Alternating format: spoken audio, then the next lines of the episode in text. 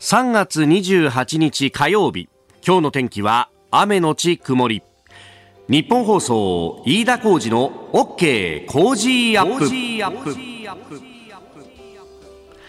朝6時を過ぎました。おはようございます。日本放送アナウンサーの飯田浩二です。おはようございます日本放送アナウンサーの新業一華です。日本放送飯田浩二の OK 工事アップ。この後8時まで生放送です、えー、思いのほかね結構雨が残っているぞという感じで。ね、ね、雨雲がちらちらと関東地方もかかっておりますが。ね昨日の夜ぐらいからね、雨雲がかかったりかかんなかったりっていう感じでね、なんかすっきりしないよね。そうなんですよね。今日関東地方午前中を中心にところどころで雨が降る見込みで、今レーダー見てみても南部ですとか、あと茨城県で雨降ってるんですよね。で、まあ午前中中心なんですけど、午後も雲が多いのですっきりしないお天気になりそうです。今、有楽町、日本放屋上の温度計は9.8度ね、はい、空気もひんやりしているという感じであります。今日一応16度まで東京都心上がる見込みではあるんですけれど、日差しが少ないので、ね、そうなんですよね、ちょっと数字よりも、ね、実際の気温よりも少しひんやり感じられるかもしれないです。そうだよね、はい、まあ、あの週末も雨でしたし、昨日はなんか久々の日差しっていう感じではあったんですけど、うん、まあ、ただね、結構空気ひんやりしていて、えー、外歩いてると、ああ、コート着てきた方がよかったなっていうね、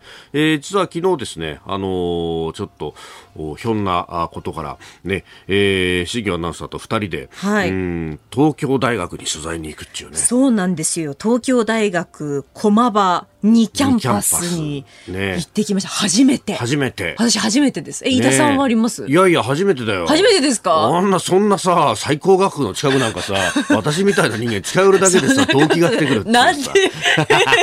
そんなことないんだけど。あの、千代田線に乗って、ね、で、小田急線にね、はい、乗って東北沢からちょっと歩いてと。そうそうそう。なんでかっていうと、あそこに東大先端研っていうね、あの、先端研の先生方にはいろいろお世話になっていて、はい、小泉優さんであるとか、うん、あの、井形明さんであるとかね。で、まあ、あの、井形さんがあかなりいろいろ仕切りをやっているシンポジウムがあって、まあ、そこにね、えー、ちょっと取材というか、ご挨拶がてら、えー、行ってきたという感じで、今日はあの、ちょっと出記事にもなってましたけれども、あの、えー、中、中日アメリカ大使のラーム・エマニュエル氏の、まあ、講演と、そしてディスカッションというのがあってというところだったんですけど、まあ、あの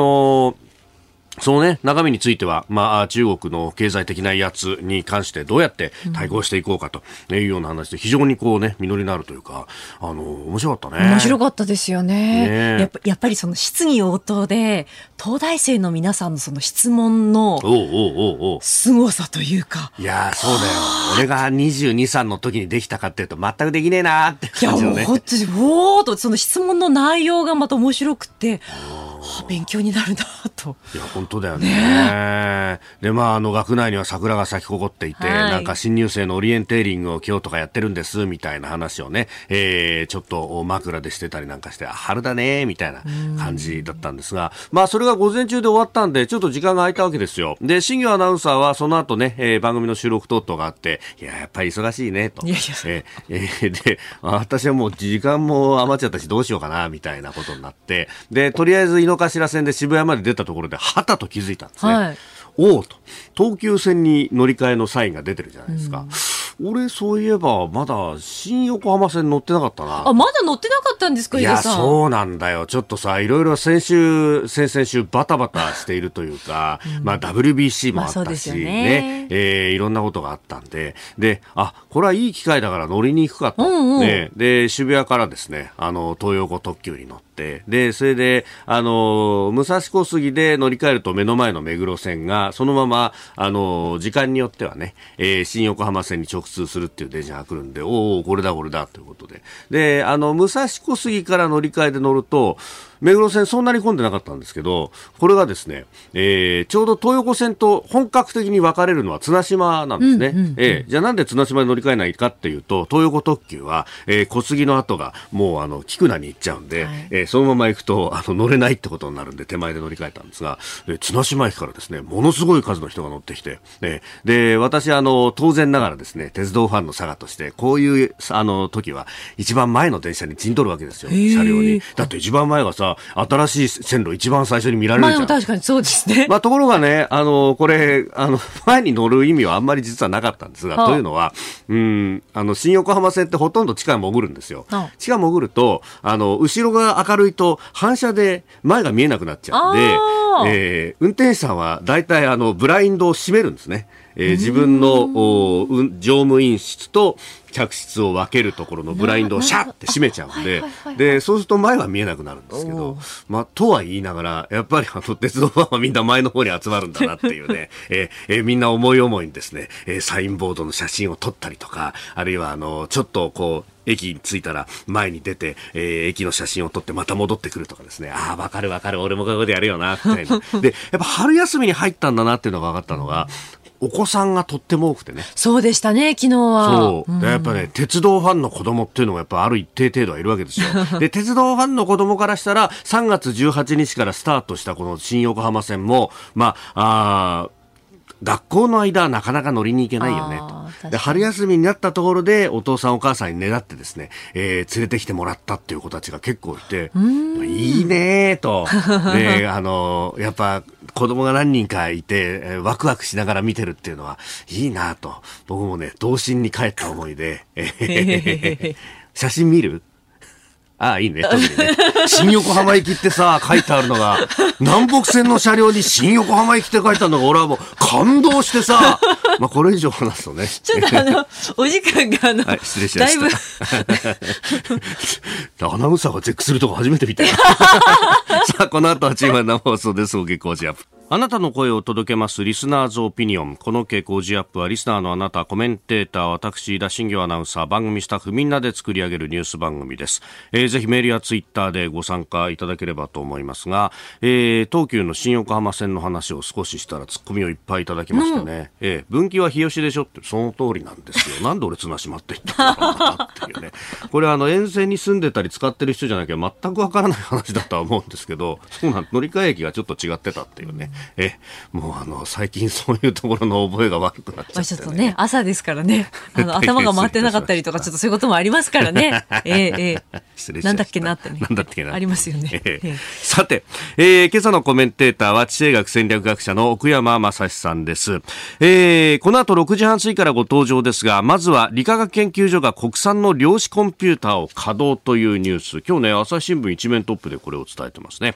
えー、それから6時50分過ぎからのニュース7時またぎ、えー、ロシアのベラルーシへの戦術核兵器配備計画というところ、まあ、アメリカの戦争研,、えー、戦争研究所は情報戦の一環だと分析しているということなんですが、まあ、核抑止であるとか地政学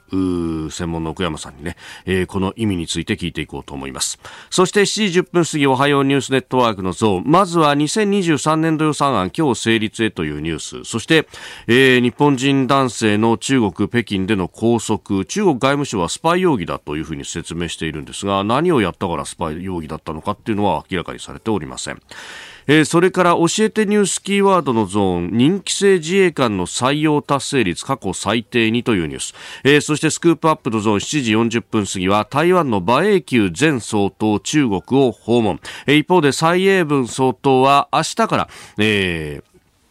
中米歴訪という出発をするということであります。メールツイッターこちらです。メールアドレスは、コージーアットマーク 1242.com。アルファベットすべて小文字で COZY でコージーです。コージーアットマーク 1242.com。フ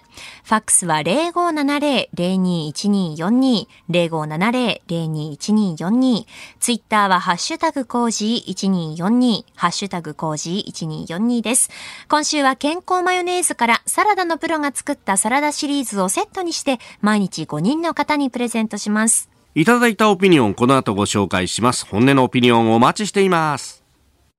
ここが気になるのコーナーです。スタジオ長官隠しが入ってまいりました。今日の、まあ、紙面はバラバラという感じですが、西が量子コンピューターを一面と挙げております。朝日と産経というね、えー、二つです。朝日新聞、えー、超高速計算世界へ参戦、国産量子コンピューター稼働、えー、理研理化学研究所が公開、産業人材育成狙うと。えー、そして産経新聞も国産初量子コンピューター稼働開始大学や企業利用化、えー、開発先行の米宙を追うと、えー、いうことで、まあ、あのー、詳しいね、システムとかを聞くと、もう、1, 1と0と、うん、何これみたいなことになるんですが、まあ、要するにものすごい速さで計算とかが、えー、できちゃうよっていうようなね、えー、ものなんだということで、まあ、これをこう、使うと、うん、いろんなこう、計算が早くできたりとか、今までだったら分からなかったものが分かってくるぞっていうのが、まあ、これはあの、科学技術の進歩という意味でもそうですし、えー、またですね、これは、あの、安全保障にも非常にいいポイントになってくるということであります。まあ、あの、新しい未知の兵器の開発とかもそうですし、あるいはあの、弾道計算だとかそういうところもより精緻なものができるとかですね、えー、いうところなどなどということのようですけれども、まあ、あの、ここの、技術の確立っていうのを、まあ、まさにアメリカと中国がしのぎを削っているところで、まあ、日本もということになってきたようであります。まあ、あのー、ね、えー安全保障面とこの学術研究というのは、まあ、なかなかあのそれこそね学術会議の話なんかも含めて相性が悪いというふうにされていますが、まあ、このその技術技術派遣がそのまま、えー、実際の地政学的な派遣にもつながってくるということで、まあ、アメリカも中国も莫大な金をかけてというところなんですけれどもじゃあ日本はというところで、まあ、あのこれはね、えー前に安倍政権で内閣官房副長官補をされていて、えー、NSC 国家安全保障局の次長もされた金原信勝さんが、まあ、ご著書などでも何度も触れていらっしゃるところですが日本の科学技術予算というのはまあ5兆円以上あると、まあ、GDP で考えても1%以上あるんだと。いうこれをこうどう使っていくのかというところで、まあ、今はその軍事的な研究には全く使っちゃいけないんだということになってますけれども、まあ、結局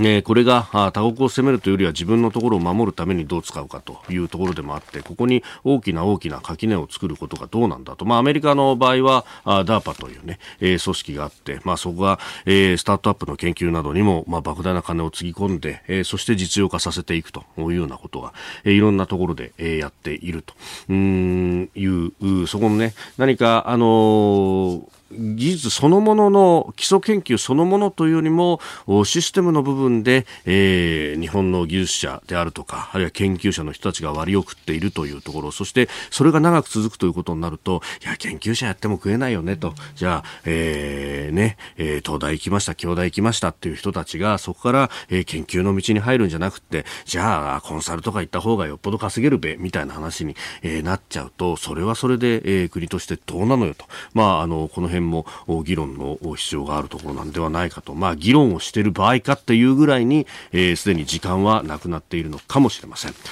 えー、それから、まあ、あの一面ざっとさらいますと読売は激痩せ検索壊れた心身ということで情報変色歪む認知という特集記事であります、まあ、あのネットの、ね、実世界への影響というものはいろんなところで言われるところですけれども、まあ、情報過多の時代という掘り下げです、えー、毎日新聞は最低賃金再改定をという、えー、年1回じゃ物価高追いつかないだろうということが、え、出てきておりますが、まああの物価の上昇でね、またこの賃金水準というものもえー、問題になってはおりますが、えー、そもそも論の人手不足の部分があると勝手に賃金は上昇していくと、えー、そこをどう温めるかというのも議論としてはあるんだろうというふうには思います、まあ、最低賃金じゃもう人集まらないよっていうのが、まあ、現場の、ね、経営者の方々の意見でもあるというところです、えー、ここが気になるでした。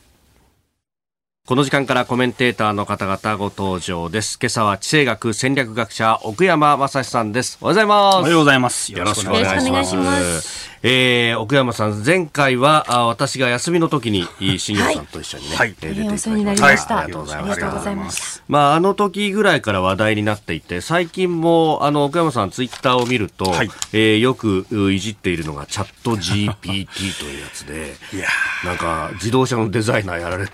いやいやいや、違います、違います。はい。あの、名前がね、いろいろ。はい。自分の名前を、あの、チャット GPT に入れて検索してですね、えー、奥山正史という人物について教えてくださいって入れると、はい、結構あのいい加減な情報が出てくるんですけど、それがものすごくこうロジカルに書かれてるので、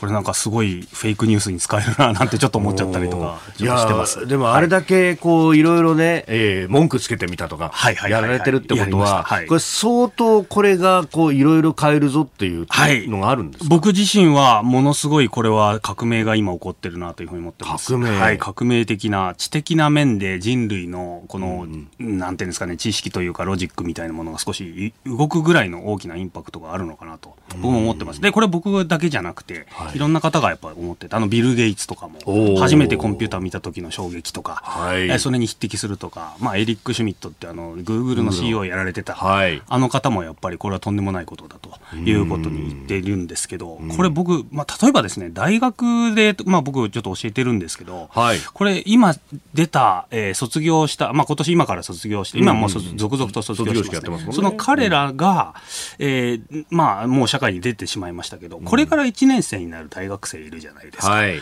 でその4年間のですね彼らはこれから、えー、そのチャット GPT とともに学問をするわけですよね。そうですね。どんなことになっちゃうんだと。チャット GPT がある4年間となかった4年間の中での、ここの4年の違いっていうのが多分おそらく日本の社会に対してですね、知的インパクトとか、えー、あの、あのこう効率性っていうんですかね仕事の、はい、はい、そういうものに対する与えるインパクトっていうのはものすごく大きいんじゃないかなというふうに僕は考えてます。はい、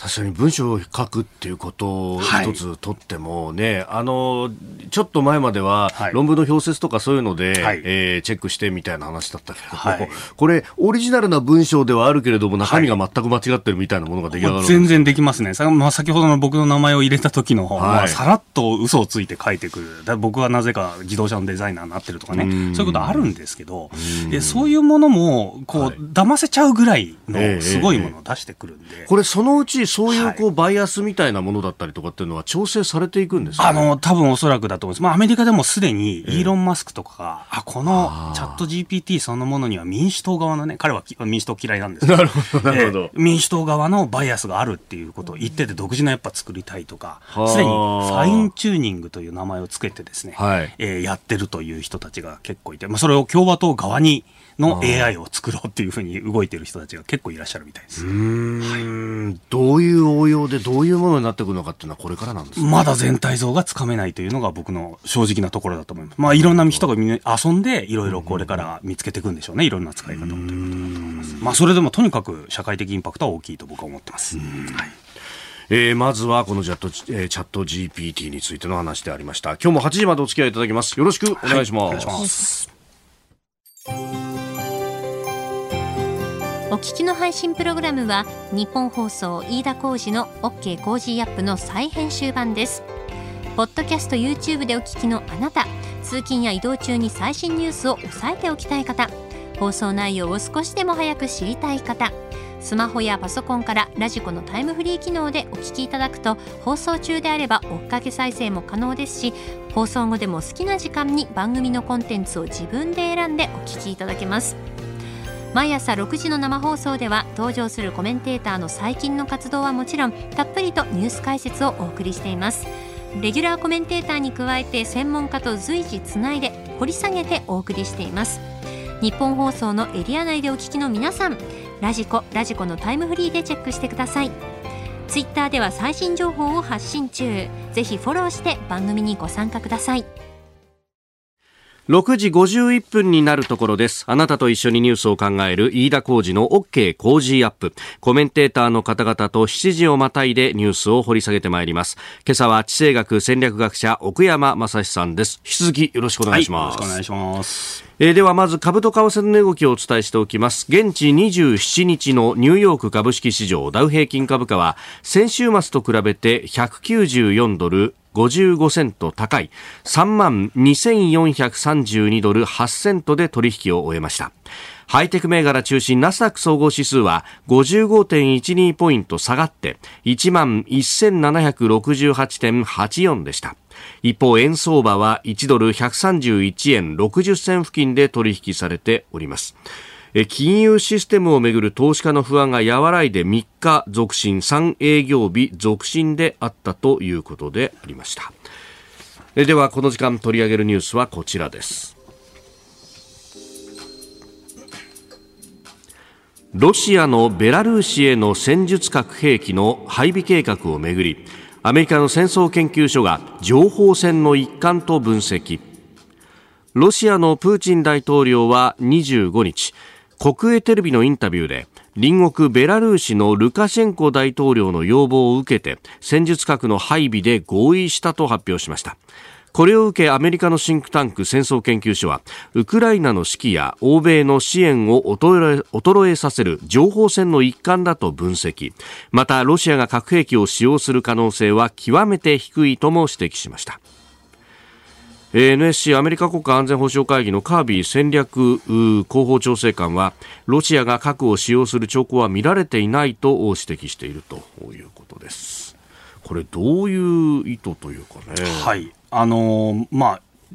おそらくそのやっぱり脅しとしてベラルーシに置くっていうのは、まあい。いんだろうなというふうにロシアが判断したというのはまず言えると思うんですけど、僕自身はですね、このベラルーシに核をまあロシアが置くっていうこと自体がまあ非常に嫌な、えー、情報だなというふうに思っております。というのはですね、えー、この話を聞くと、まあ大体核兵器の勉強をしてる人ってまあ いろんな方いらっしゃるんですけど、えー、2016年の夏に、これオバマ政権ですね、はい、あの2016年の夏にあったエピソードっていうっていうのが結構これ、この界隈の方々で有名な話なんですよ。ほうほう。オバマ政権、その当時ですね、はい、えー、あの、いろんなこう、ウォーゲーミング、まあ、もしロシアが核使ってきたらどうだろうみたいなことを、まあ、すでにこう、いろんなシミュレーションやられてるんですよ。その中でこれ、あの、2020年に出た本の中でエピソードが一つある、ザ・ボムっていう、えー、あの、まあ、核兵器に関する本がありましてですね、フレッド・カプランという有名な方が、この暴露的な話をやっぱしてるんですけど、はい、2016年夏にオバマ政権の中で、もしロシアがバルト三国ですね、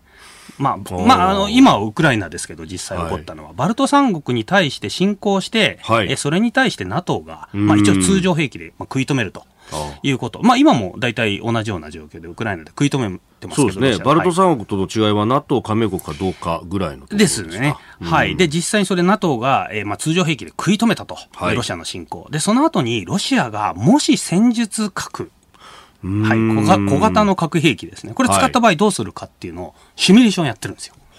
一回使われたという状況になったとして、どうするかと、まあ、ドイツとか、その辺にこう落としたという状況になったらどうしようかということでですね、その当時、まあ、クリントンさんが、はい、えー、まあ、国務長官だったんですけど、はい、国務長、まあ、外務大臣ですね、向こうアメリカの。はい、で、その役をですね、なんと今は国務長官やってる、この、はい、えー、ブリンケンさんが、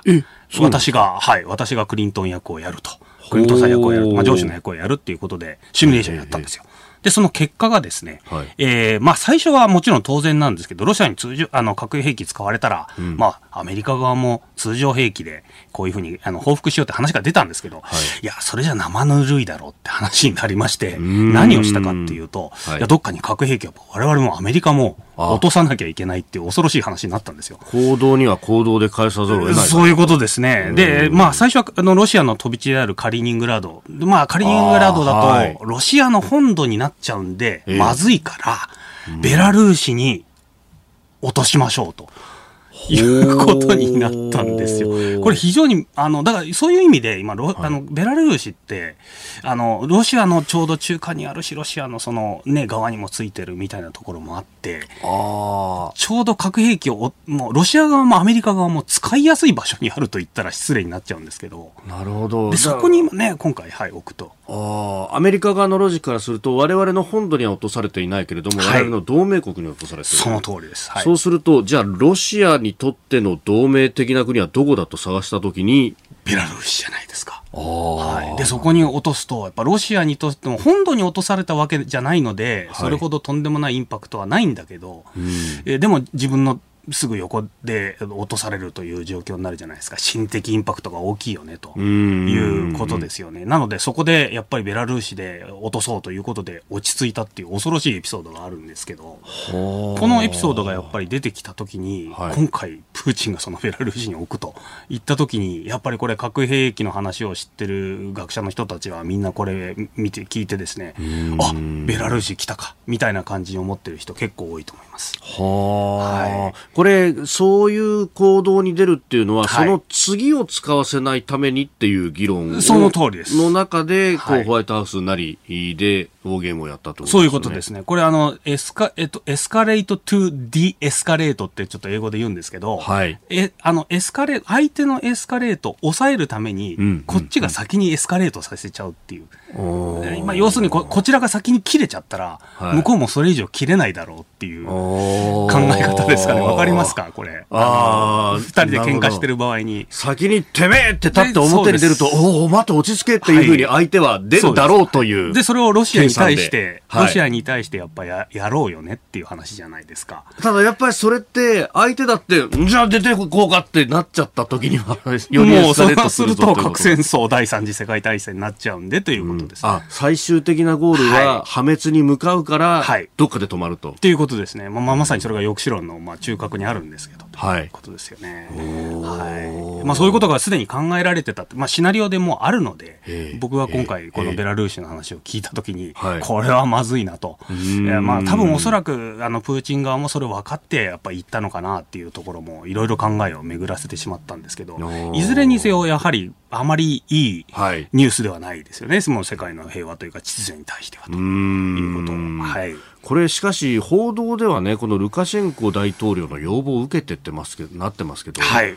かいわかんないですね。そこがやはりロシアのあたりから出てくる情報っていうのが、はい、まさにその誰が本当に真実を言ってるのかわからないし、ロシア側もその、ロシアから出てくる情報の守備一貫性っていうものを全く、えー、考慮してないというか、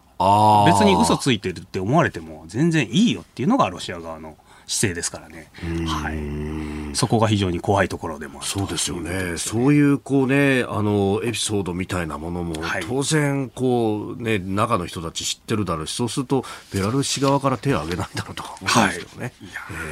ー、ニュース7時またぎ、まあ、ウクライナをめぐる情勢続いていきます。引き続きよろしくお願いします。はい、します。えー、ロシアのね、ベラルーシへの戦術核の配備計画をめぐるニュースから、まあ、ウクライナあ侵略今後についてというところで、うん、ここ1か月ほどのニュースを見てますと、はい、あのロシアのプーチン大統領があ ICC 国際刑事裁判所から逮捕状を出されているはい、そうですね。はい、まあ逮捕状に関してはですね、これ、はい、あのまず我々忘れちゃいけないのは、はい、これ子供の拉致監禁ですよね、はい、いう戦争犯罪であると、はい、いうことなので、まずこの子どもの拉致監禁だっていうところちょっと押さえておかないと、ちょっとまあ戦争犯罪だみたいな形で勘違いされてる方ちょっと多いかもしれないんですけど、はい、占領した地域から子供を持ってってるっていう犯罪ですね。ここはちょっと我々、まず覚えておかなきゃいけないかなというのが1点目ですね。で、アメリカはその次なんですけど、やっぱこの ICC というか、その、この協定に関して、こう、アメリカ自身は加盟してないっていうところですね。なので、アメリカ自身は逮捕はできないんですけど、この ICC に加盟してる人々というか、まあ国々は、はい、まあ一応逮捕するべきであるという状況にはなっておりますよね。なので、あまりプーチン自身はですね、はい、外遊すると、まあ、その、まあもちろん普通に外遊はすると思うんですけど、はい、まあ、ちょっとあの ICC 加盟国だなこ、ここはってことで、少しその外交に対する、外遊に対するですね、外に行くっていうことがちょっとはばかれるような状況は出てくるんじゃないかなというところありますよね。はい。で、まあ、この戦争犯罪でっていうまあ話、まあ、いろいろこう国際法とか、まあ、いろいろある部分はあるんですけど、はい、僕自身はですね、えー、まあ、改めてですね、僕ちょっと、えー、この間、少しですね、あの、まあ、ある大学でですね、はい、えー、まあ、ナチスドイツの頃の、まあ、地政学みたいなものは僕のあの研究してたところ。ちょっとね、あの、発表しなきゃいけないってことになって、ちょっとナチス時代のそのヒトラーが何をやったのかということをですね、ヒトラーのプロパガンダみたいなのを調べたんですよ。そしたらですね、えー、一つ、あの、自分で改めて感じたのがですね、今回のやっぱりプーチン大統領やってることを、まあ、ナチスドイツとそっくりだなと。ヒトラーと一緒だなと。まあ、あの、ヒトラーとは違うっていう言ってる人たちいるんですけど、はい、えー、ナチスドイツで使われてた地政学におけるこのプロパガンダですね。あれ見ていくとですね、はい、えー、もう本当プーチンと一緒とのことをやってると。例えばまず、ナチスドイツの地政学って何やってたかというと、プロパガンダで、最初に、はい、えー、敵を作るんですよ。でその敵のイメージっていうのがちょっと興味深くてですね、はい、まずユダヤ人であるとか、えーまあ、共産主義者であるってことを言うんですよ。はい、でその敵で、まあ、ドイツにとっての敵で時はですね都会にいる、うん、えー、グローバルに活躍しているエリートだっていうんですよね。でその彼らが腐敗していると。腐敗してるやっぱり腐敗してるでユダヤ人であり共産主義者でありグローバルに活躍するエリートが敵であるとするんですよ。すごく人種的に言うんですよ。はい、で今回のプーチン大統領も、はい、実はなんかあのやっぱり相手は、まあ、あのウクライナなんですけど文化的に腐敗している奴らだと。はい、でウクライナ政権はネオナチだと、まあ、危ない奴らだと、はい、で、えー、その民族主義者が、まあ、人間以下だ。みたいなことを言ってですね。その使われるレトリックが、はい、実は僕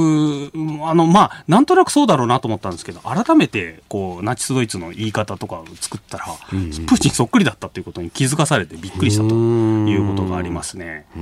で逆にその敵じゃないじゃあ我々という人たちは何かというと、はい、えアーリア人で、まあ、ユダヤ人じゃなくてアーリア人であると。はい、で非共産主義者であると。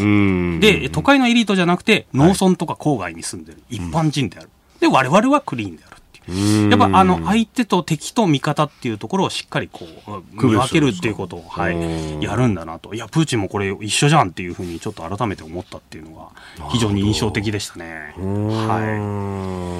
いやしかしこういうね、まあ、はい、プロパガンダ的なもので、まあ、国内はそうやってこう一致させることができるのかもしれませんけど、はい、そこからじゃあ外に向けてっていう。ところがですね、うん、あのこれが不思議なところで、はい、ロシアっていうのはもちろん外に対していろいろプロパガンダはするんですけど、ね、あのどうも真実、まあ、自分たちがどう思われようか関係ないと思ってる筋があって、これが日本とちょっと違うところですよね。はい、どれだけ外に対して嘘を言っても、はい、えー、我々はもう構わないと。むしろ君たちが混乱してくれる方が、まあ、いいんじゃないかみたいなことを、まあ、ロシアのプロパガンダを研究してる人たちみんな言ってますね。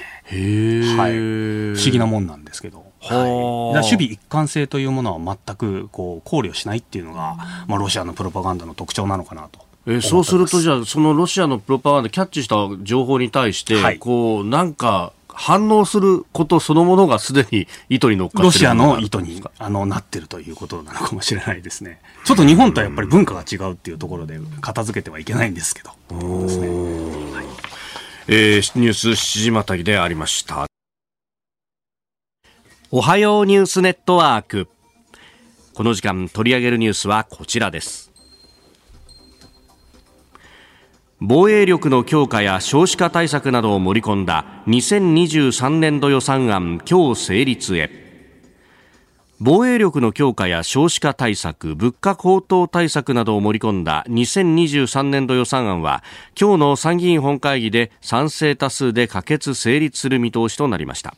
予算案は一般会計の歳出総額が114兆3812億円で11年連続で過去最大を更新します。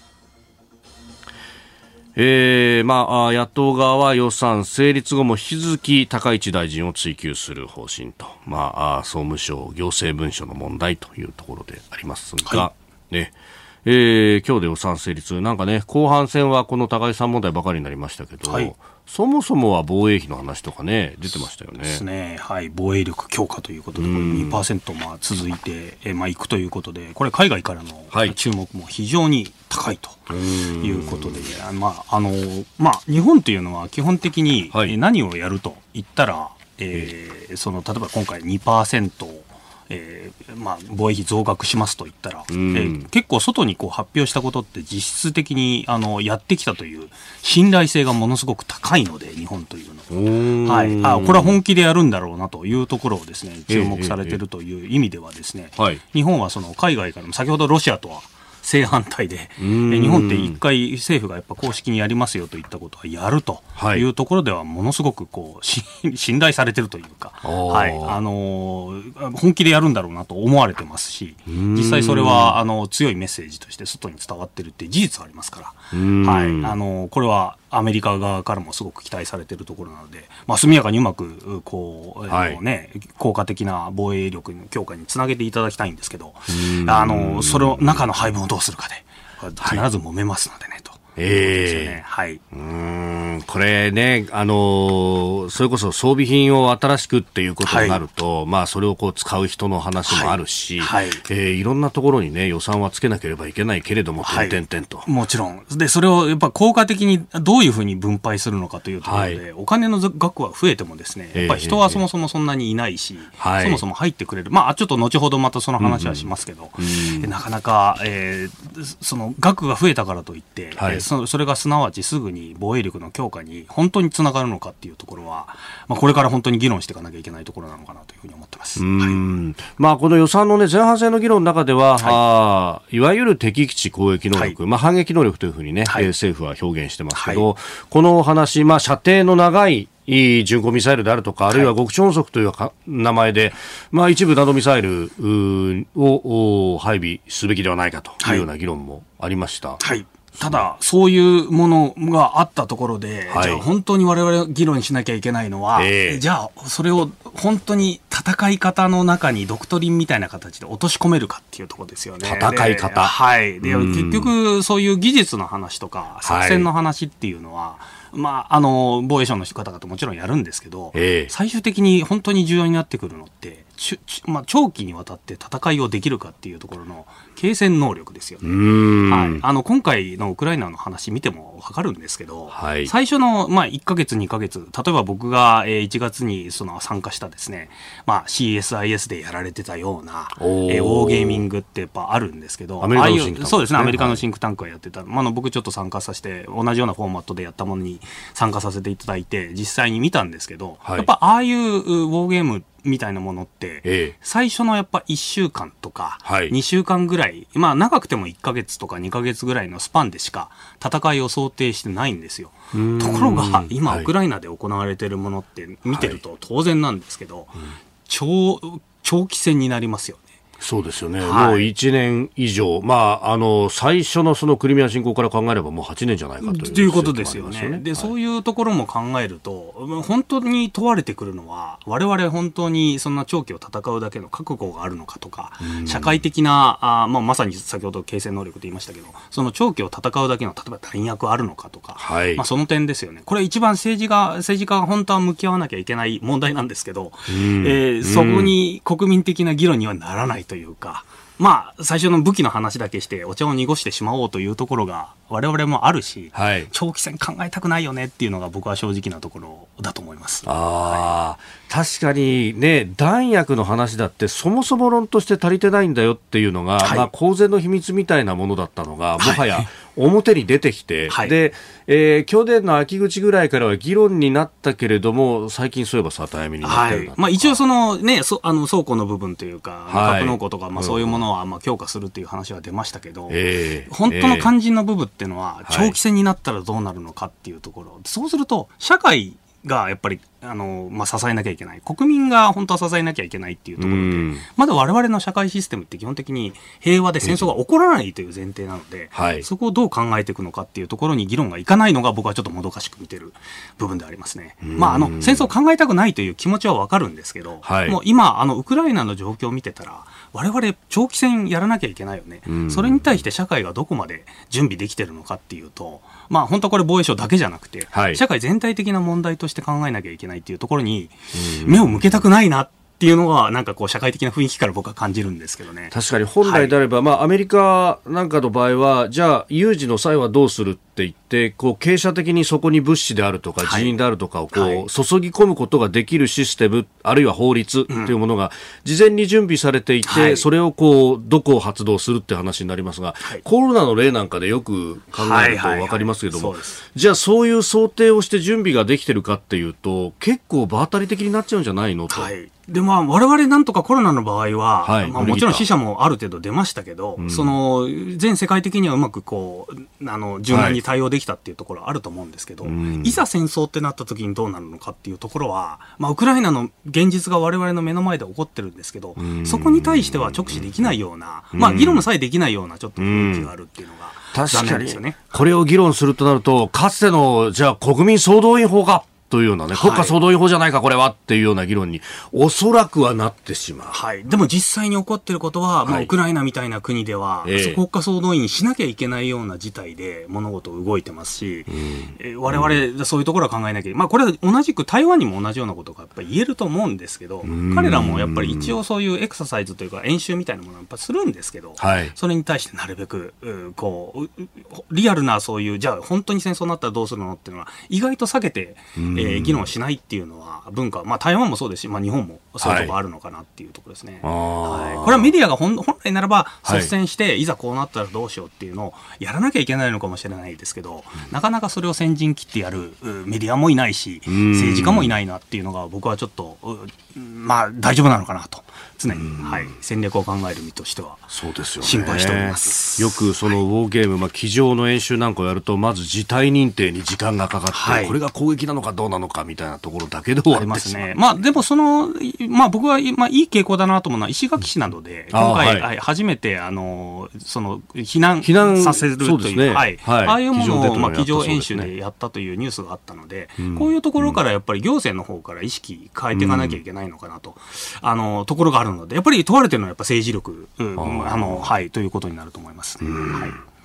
えー、そしてもう一つ用意していたニュースは、はい、中国外務省が日本人男性の拘束についてスパイ容疑と説明と、はい、まあ、あの3月に、えー、アステラス製薬の現地法人の幹部が拘束されたということなんですが、はい、まああのー、そういうこうね、うんホットな熱い戦争ではないけれども、こういう形での戦いというのは、これがもしかしたら本当にいわゆるグレーゾーンという戦いの部分で、はい、これ実際カナダがもうすでにやられておりましてですね、2人のマイケルの事件というふうに言われてるんですけど、はい、えー、1000日以上にわたって、えー、えー、拘束、えー、あの、そうですね、あの、モーバン州という、はい、えー、ファーウェイの、はい、あの、あの、財務、まあ、創業者の娘さんなんですけど、はい、まあ、この方、最高財務責任者の方を、まあ、カナダが、まあ、一応アメリカ側に渡すと拘束したと。はい、それに対する報復として、まあ、報復だとは言わないんですけど、えー、実質人質外交を行って、えー、1000日間、つまりさあの3年ほどですね、はい、交流しているという事態がありまして、まあ、その時に、まあ、あのいわゆる北京の報道官ですね、あの、はい、戦狼外交をやってるという、張立憲という人がですね、はい、この2人のマイケル、人質だって実質的に認めるような発言も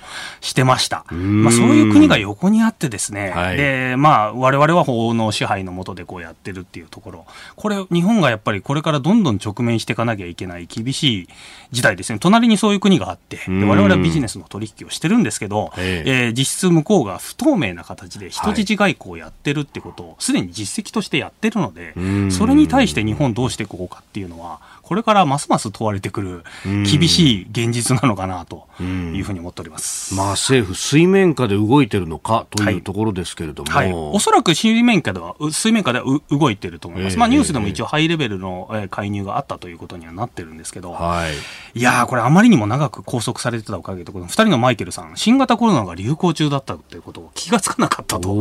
出てきてからあのまあ途中で聞かされたというぐらいですから、まあそういう悲惨なことをやっぱりやってくるっていう国だと隣にある、われわれちょっと認識しなきゃいけないところになりますね。はい、以上、おはようニュースネットワークでした。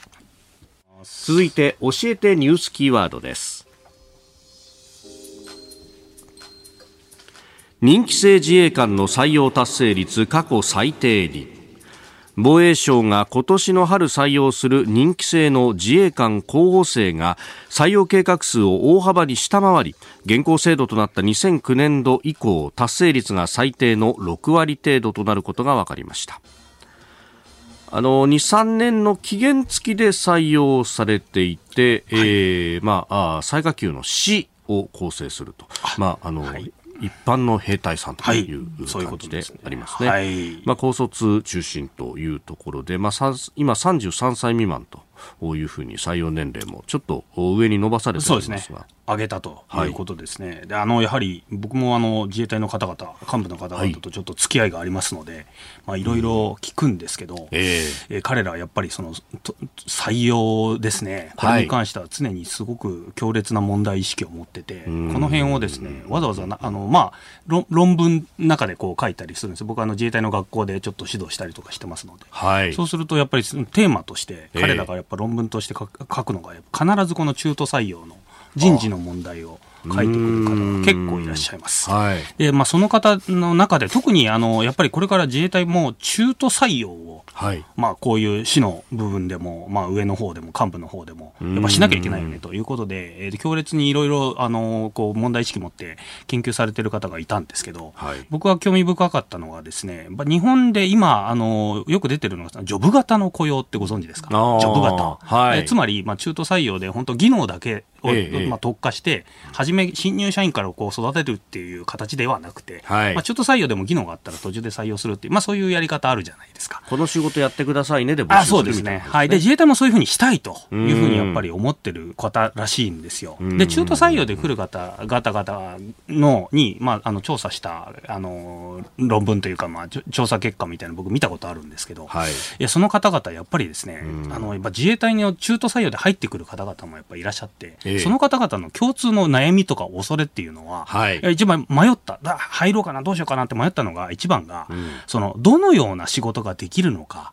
見えなかったっていうのが、まあ、自衛隊に入った時に何の仕事させられるのか分かんないっていうのが怖かった。って言うんですよね。普通のあの民間企業だとある程度こういう仕事してくださいねっていうのがあるんですけど、はい、自衛隊の場合はどうしても組織の構成上、やっぱこういろいろ配置換えとかもしなきゃいけないんで分からなかったと。はい、こういうジョブ型の雇用、あ、あの、日本だと普通の会社ってメンバーシップ型の雇用っていうわけじゃないですか。そうですね。つまり、もう事例一本で何さ、何でもやれという、はい、メンバーシップ型、つまり、まあ、新入社員から入ってこう育てられてということなんですけど、はい、ジョジョブ型雇用をやっぱり、あの、自衛隊としてやっぱり、あの、やらなきゃいけないっていう問題意識がありまして、でなおかつ、どのような仕事がやっぱりできるのかを、あの、外にもはい、こういう仕事ありますよっていうふうに見せるっていうことをやっていかなきゃいけないんだというふうに改革していかなきゃいけないという提案はやっぱりすごく出てるらしいんですよね。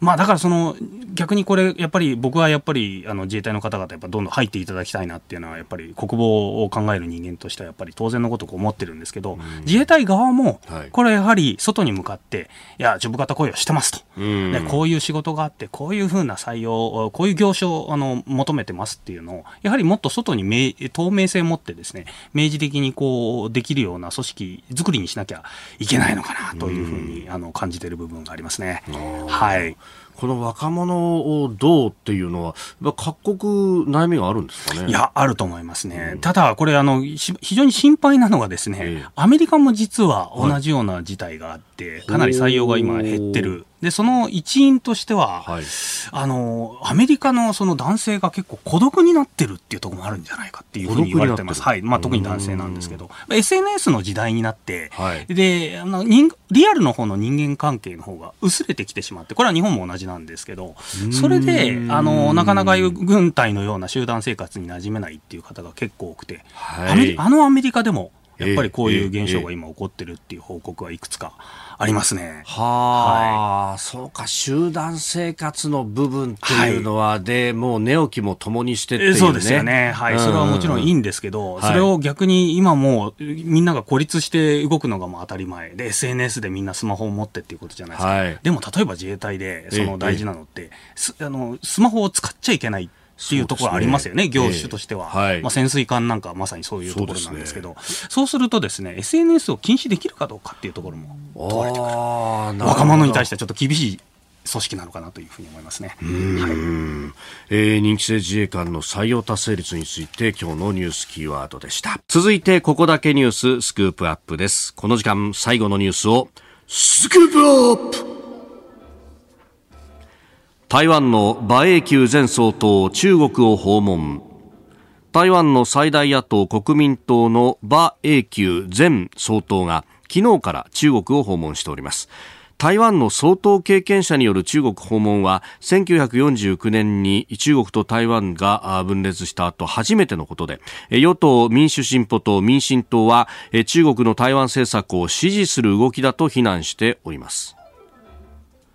まあ、馬英九氏は任期の一番最後に確かシンガポールで習近平氏とも会ってますし、もともとこれは近いってことなんですか？そうですね、国民党なので、まあ、いわゆるそうですね、本省人というか、そのはい、あのやっぱり関係性が深いというところで、もともと馬英九自身もですね、えー、あのやはり、えー、意思としてはやはり、まあ、最終的には統一的なところっていうのは、まあ、目指してた部分はあるのかなというふうには感じますけど、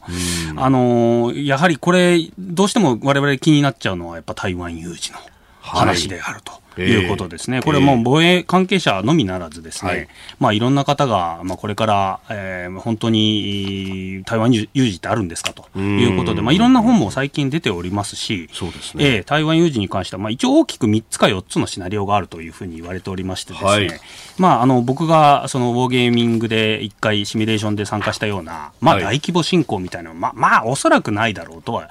言われてますよね、直接あの中国の人民解放軍がこう着上陸侵攻という形でですね台湾本土に何万人もの兵隊を送り込んでっていうのは、おそらくそれは軍事的には無理だろうということなんですけど、それが一番、まあ、あの第三次世界大戦にもつながっちゃうようなあの激しいもの、はい、なんですけど、まあ、それ以外の例えば、えー、そうですね金門島とかですね、まあ、ちっちゃいところ、台湾がまあ領有しているところに入るような、はい、島を取るというようなシナリオ、はい、まあ、これは烈度がちょっと低めのやつ、えー、それで、まあ、一番ありそうだなって言われてるのが、まあ大体において、うん、えー、まあプロパガンダとかいっぱい使ってですね、はい、えー、こういう馬影響みたいなものをかくまうとかみたいなことをしてですね、えー、まあ、あの、台湾の中から、はい、はい、改革して、まあ新、新中政権ですか、新北京政権を使うと。作るという形が一番多いのかなと、えー、言われております。来年の1月総統選とか、その辺が、はい。そうですね、そこに対して、やっぱな、いかにその北京に対してこう融和的な政権を作るかっていうのはもちろんあると思